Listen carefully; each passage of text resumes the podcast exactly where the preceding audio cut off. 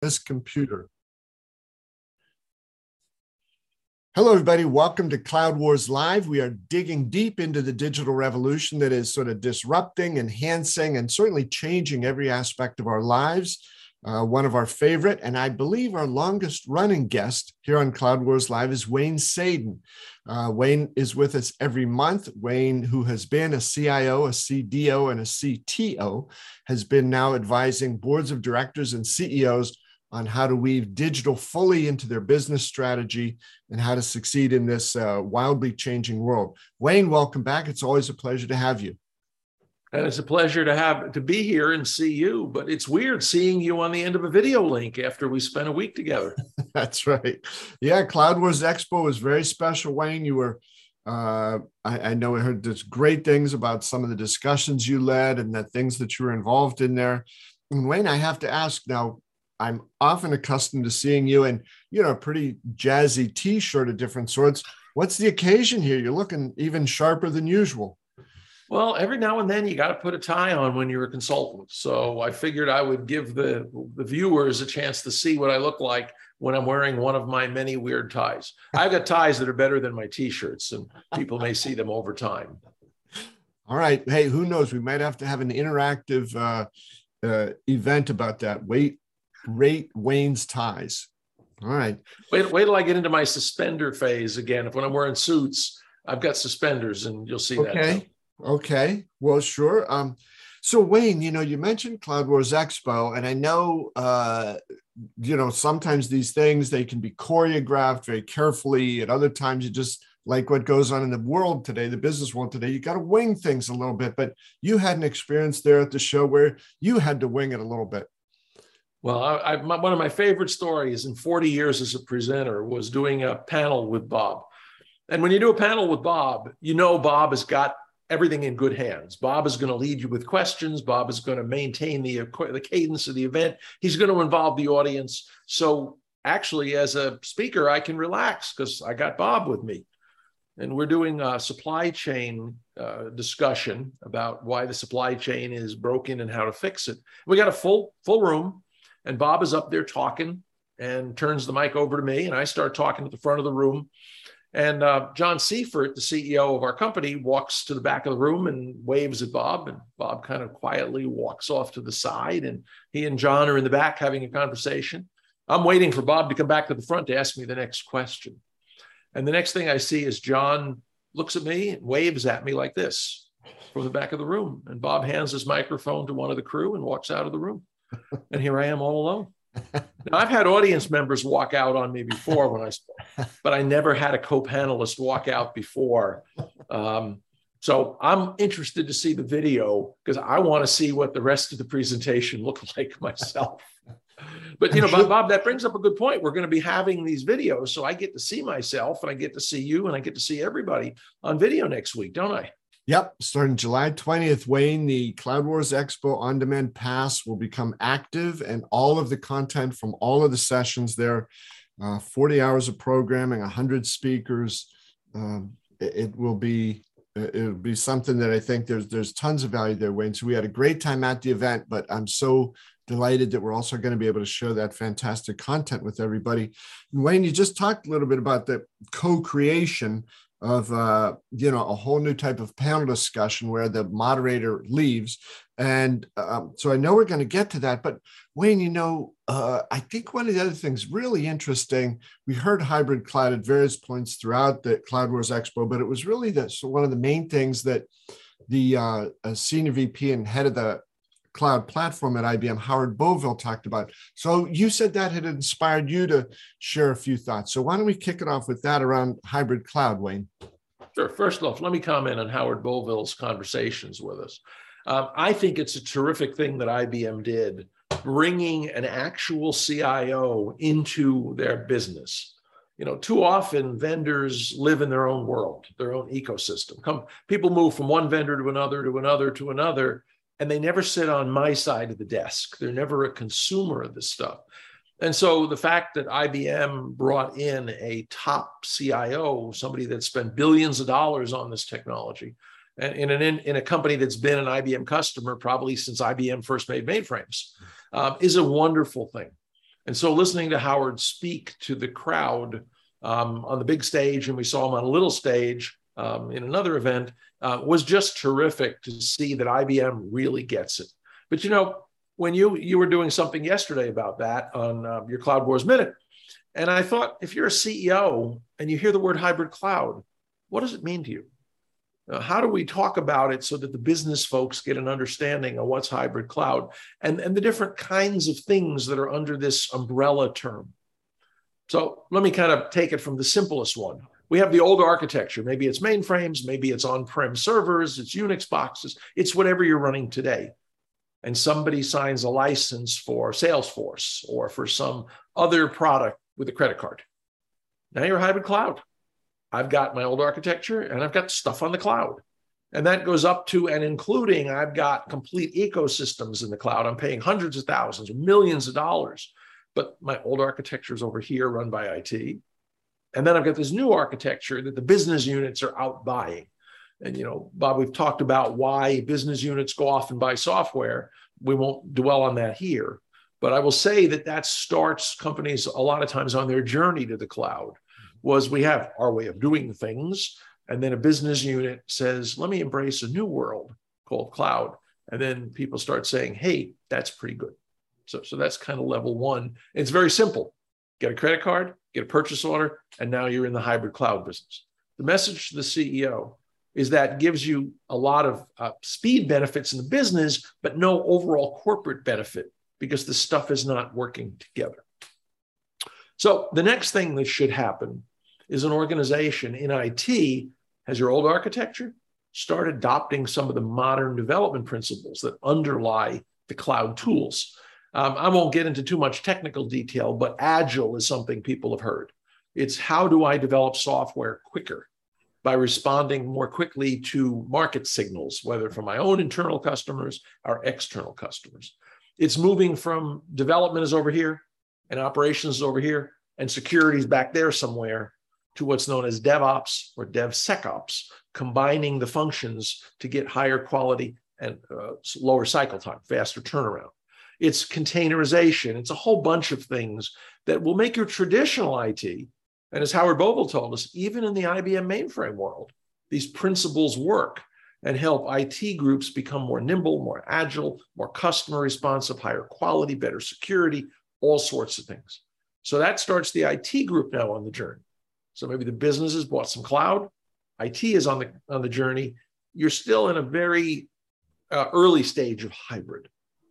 The next thing that comes up is I take my on-prem, the stuff I'm running in-house, and I've got this cloud stuff, and I start to integrate them. I start to take advantage of the best of both worlds.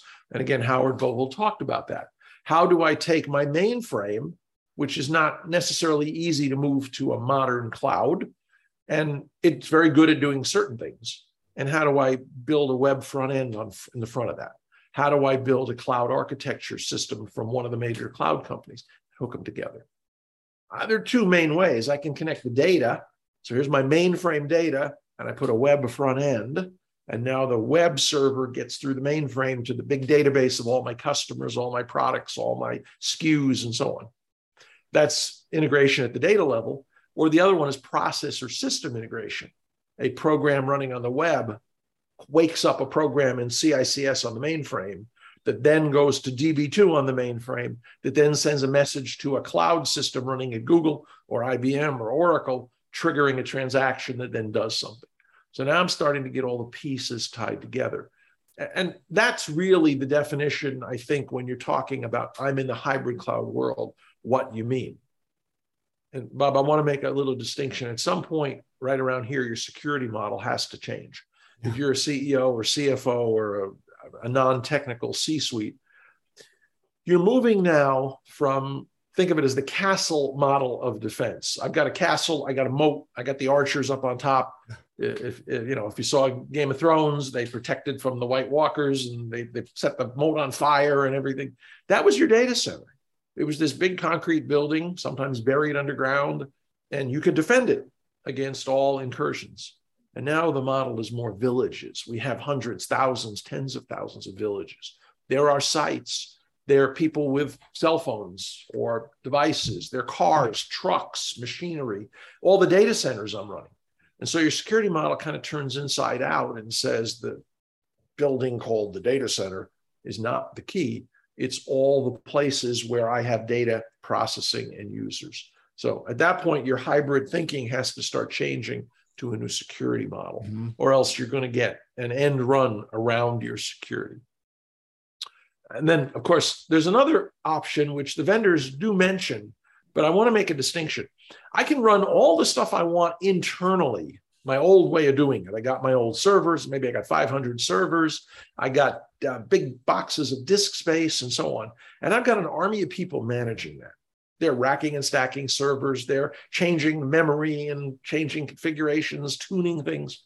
Well, you know, the cloud vendors have figured out how to put a lot of intelligence into their platform. When the cloud vendors who run millions or tens of millions or hundreds of millions of servers need to move load because something went bad or because they need to scale you up, they don't have human beings doing most of it. They have computers doing it. So most of them have a cloud product that allows me to run the cloud architecture from that vendor in my own shop. Maybe you got data sovereignty issues, you got security concerns, you just don't feel like it's right to put the data in someone else's building.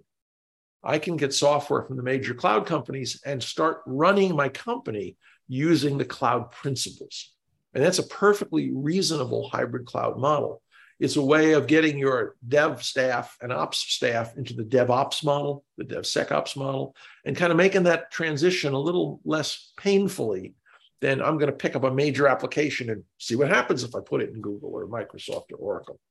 Um, it's a terrific way of adopting a little bit of this and a little bit of that strategy so that your staff gets good at it, you learn all the pitfalls, and you can move forward. And so those are all models that are perfectly acceptable for hybrid cloud. And these are models that your company ought to be adopting. I just want to say if you're the CEO or the CFO and you hear terms like, we got virtualization, I won't name any vendors, but there are a couple of virtualization vendors. We virtualize, so we're in the cloud. No, you're not. You're just taking one server and making it into 50. That's not cloud. Um, the other one you hear about is this thing called hyper-converged we took all of the parts from the computer and stuck it in a box. So instead of having a box over here and a box over here and a box over here, it's all in one box. There are some reasons to do that in places, but it's not cloud. You can call it a lot of things, but please don't call it cloud. So I, I fight a lot in my practice uh, against the fake cloud model. Yeah. And Howard, of course, and the other vendors are all talking about the real hybrid cloud opportunities. And I want the CEO, the CFO, and even the CIO to be aware that there are many ways to skin this cat, many ways to solve this problem. And there's no one right way for companies. And that's the beauty of saying, I'm a IBM or an Oracle or the other companies that have been around for a while and giving my customers options because you don't want to have to be pushed off the burning platform, right? If I've got a running environment, I get scared. Oh, I got to go, got to go to cloud. Got to change everything I do all at once. Eh, if you're a little startup, that's okay. If you're an enterprise company, that's going to be a very, very risky undertaking. And so the vendors like IBM and others have given you many, many paths to get you the best mix of resources. And that's really what the CIO's job is, is allocating computing resources to give quality, security, availability, features, performance, those sort of things.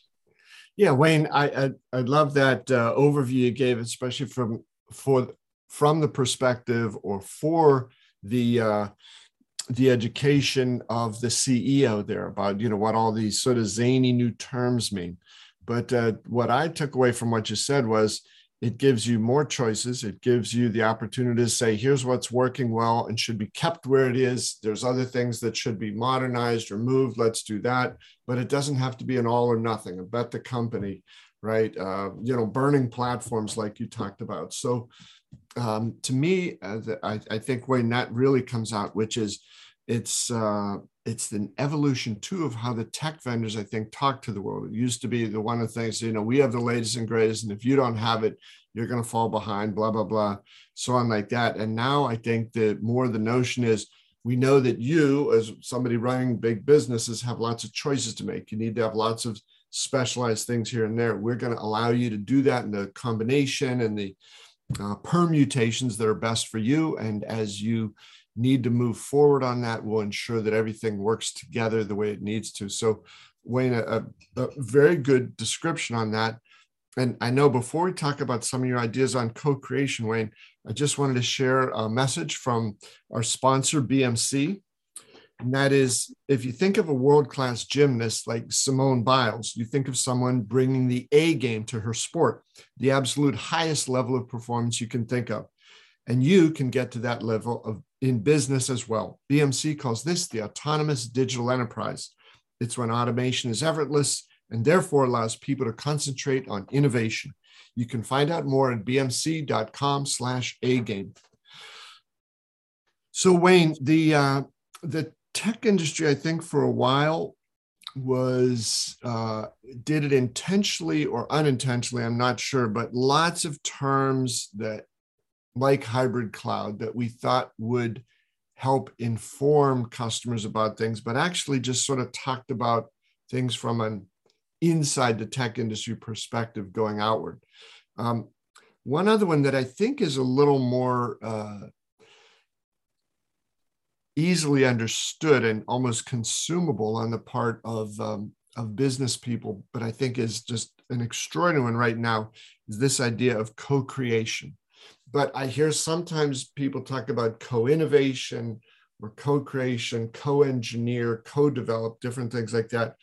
I like the idea of co-creation best of all. I know you've got some interesting thoughts on that, Wayne. So, uh, what's your take on this, and and why is it important to business people?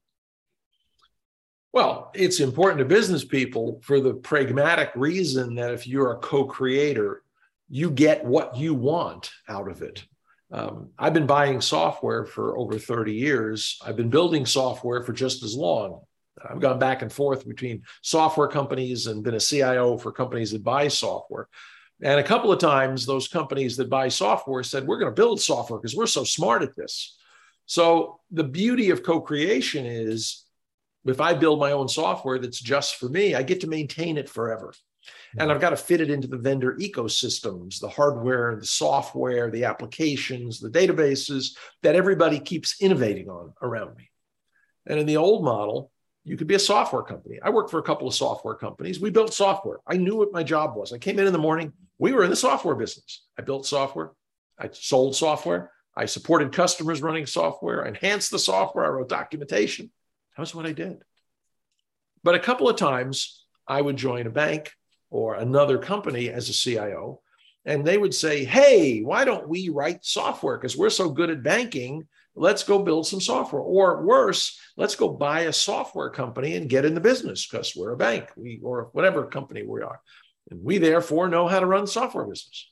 So my first message to the CEO of a non-software company is we're going to build software for fun and profit as a hobby is not a business strategy. Mm-hmm. It's a very risky way of pouring a lot of money down a rat hole because you're not going to get a good return without some investment. And that's what people don't get.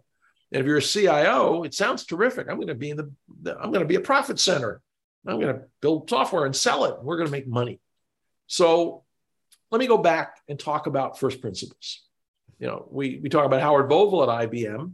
There's a guy named Frederick P. Brooks, Fred Brooks, who worked for IBM 60 years ago. He was the architect of the operating system for the 360 computer, OS 360 in its various flavors. And he run the biggest software project I believe ever done, certainly at the time ever done, billions of dollars in 1950 something dollars. And when he finished the project, he wrote a book called The Mythical Man Month. Say that three times fast. I got it 40 years ago, and I've read it 10 times since I think he revised it once um, in later in his career, but it has a lot of principles in it that still apply to this day. And one of the chapters in the book said, if you're going to write a program, I'm a programmer, I write a program, and that takes effort, cost, time, X. And now I want to write a system of programs that work together. How much effort is that? Well, now I got to start defining interfaces, which means I got to document stuff. I've got to make data flow from here to there. I've got to make sure this program doesn't break that program. I've got to build a scaffolding to run the two programs or three or 20 or 50 and get them to work together. So Fred Brooks said the effort of designing a system of programs is three times the work of writing the individual programs. That's one dimension. The other one is if I write a program for me to use in my department, in my company, where I'm still there to answer questions, that takes effort X. Now I want to sell the piece of software. I want it to be run by people I don't know personally in environments that I don't control. So he said writing a program product is three times the work of writing a program. Now, writing a programming product system is therefore nine times as hard. Um, and I, I, can tell you that I've lived this world.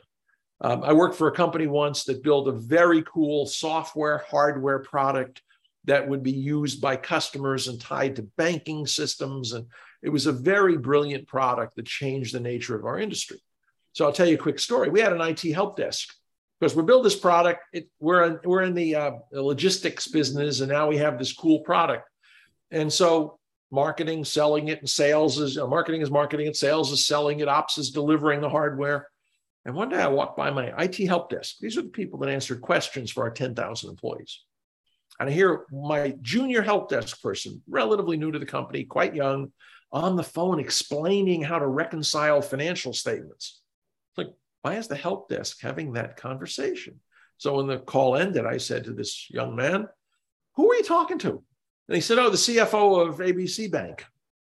You're talking to CFO of a bank? Wait, you're my IT help desk person. Well, they had a problem with this product we're selling and nobody could explain it. So I studied on it and now I explained it. And I discovered that my IT help desk was in the business of supporting customers using the product. And now we're talking to CFOs of banks. This was the person that told you how to reboot your computer. And right. he was telling CFOs how to do their job better. and so you've got to build an environment to support this world. Another time, I will tell you too that it gets very, um, very difficult.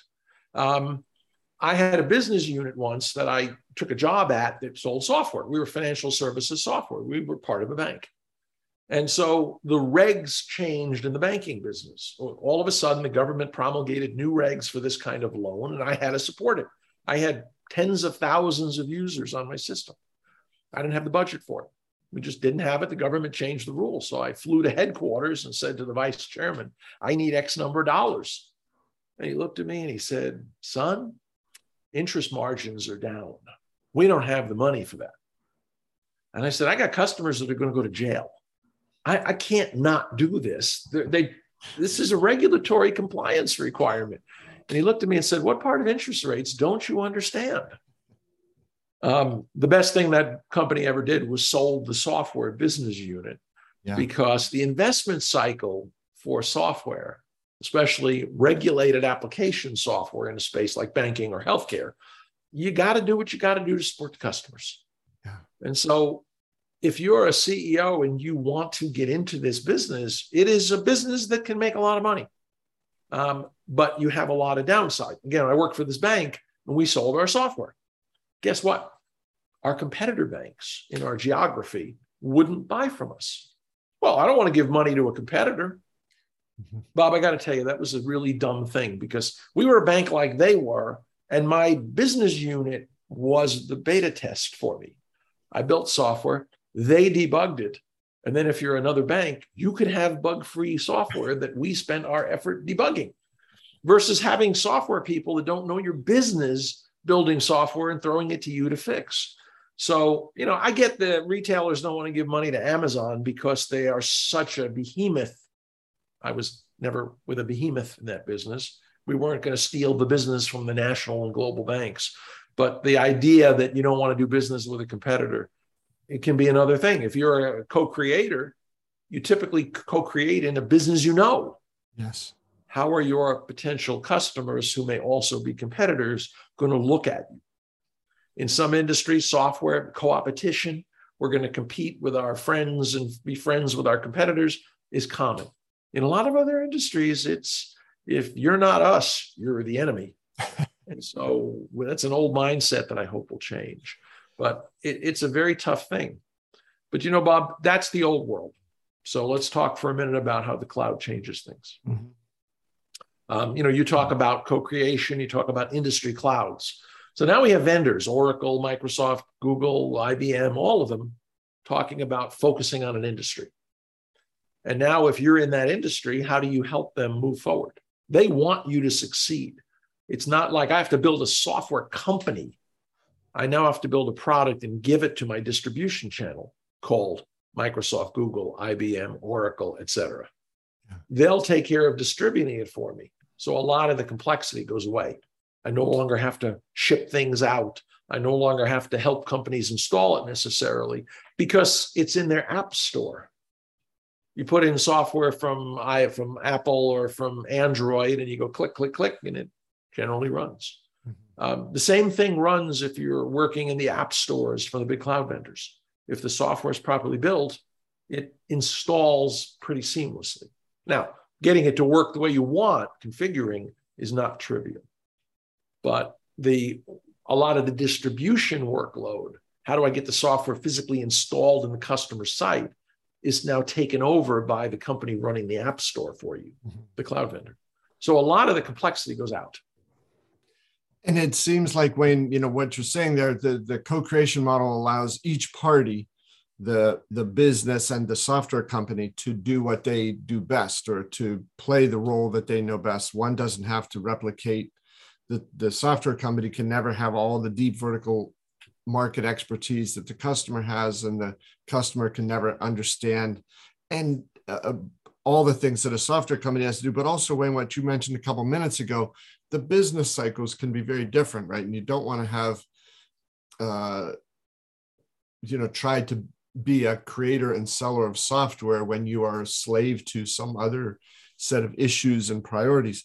Uh, but when I think some of these examples are remarkable, right? I was uh, Siemens, right? Big industrial company, 150 years old, you know, uh, world renowned for a lot of the stuff it does. If you look at a certain portion of the Siemens website where they talk about their software products, I would define anybody to say is that Oracle's, it's SAP, is it Microsoft, somebody else, but it's Siemens. So we're seeing the rise of a lot of uh, companies that are not just great consumers of other companies' technology, but they're creating some of their own. And so whether it's that in their domain area or a co-creation piece like American Airlines and Microsoft did something to help get planes out on time more easily. I just think it's it's an extraordinary time right now.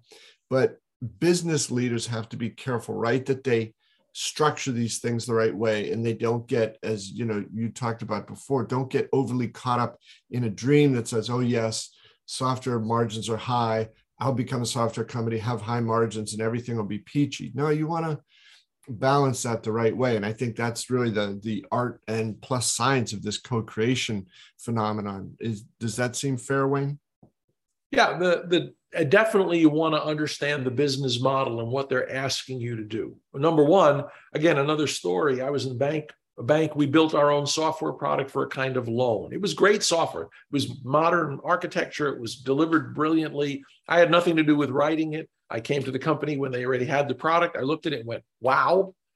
And we sold it to a competitor. And the competitor was, "We understand you're our competitor. You're not in our geography."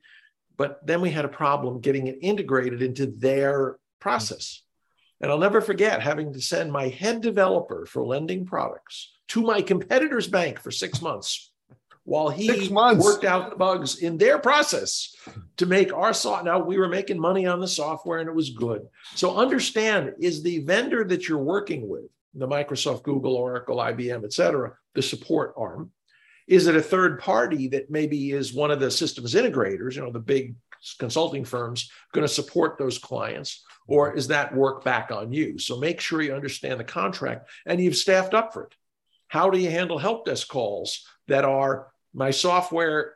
The button, you push the buttons and they click, but it doesn't do what I think it should do based on the doc. Who writes the documentation? you know you've got to be building this this uh, brooks laws the 3x and 3x if you've got some of that accountability make sure as the cio you've either set up a business unit within IT to deliver that and, and have a P&L, or that the business, your company has a P&L somewhere else in the software business. It's a great business to be in. Bob, let me tell you another story, the opposite, how a vendor can help. I worked for a company. We had this great software product, the help desk product I mentioned. We had three salespeople selling it. And so we were approached by a major bank. We'd love to sell your product. We would, we would love to just pilot it, though. We want to test it first. Okay. Um, what do you want to do? Well, we're going to tell each of our salespeople to sell a couple of licenses, you know, 10, 20 seats each. Okay, that's terrific. Uh, how many salespeople do you have? 3,200. we had three.